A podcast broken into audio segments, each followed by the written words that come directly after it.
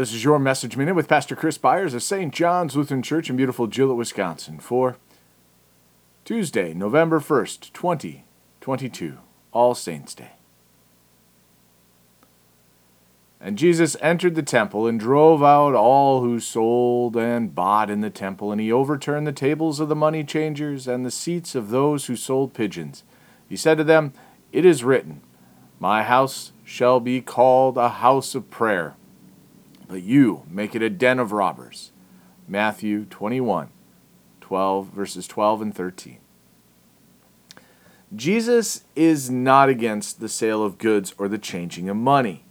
As our Lord entered the temple and saw the people seeking comfort by bringing to the altar sacrifices to the Lord, and the men that were in the temple changing the money and selling the goods, his heart was filled with anger, not because they were selling goods, but they were selling what God had given to them for free. Some have used this as a reason to be angry about selling things in the church to support causes. But this wasn't that. The vendors in the temple were not selling quilts to support the women's group or tickets for a drawing to support the youth.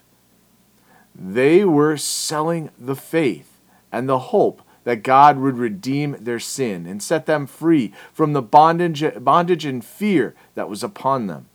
The prayers were being replaced by the clanging of coins and the making of deals. It is similar to the deals that were being made in the church at the time of Martin Luther. The rage of our Lord was kindled because God's gift of forgiveness was being sold in the temple instead of the promise given in prayer. Hope in two small pigeons because many could not afford more. Our hope is, and has always meant, to lie in our Lord. And that is why He came for us and gave a final sacrifice once and for all.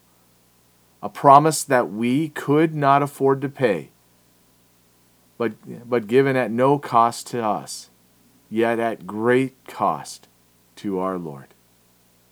Let us pray.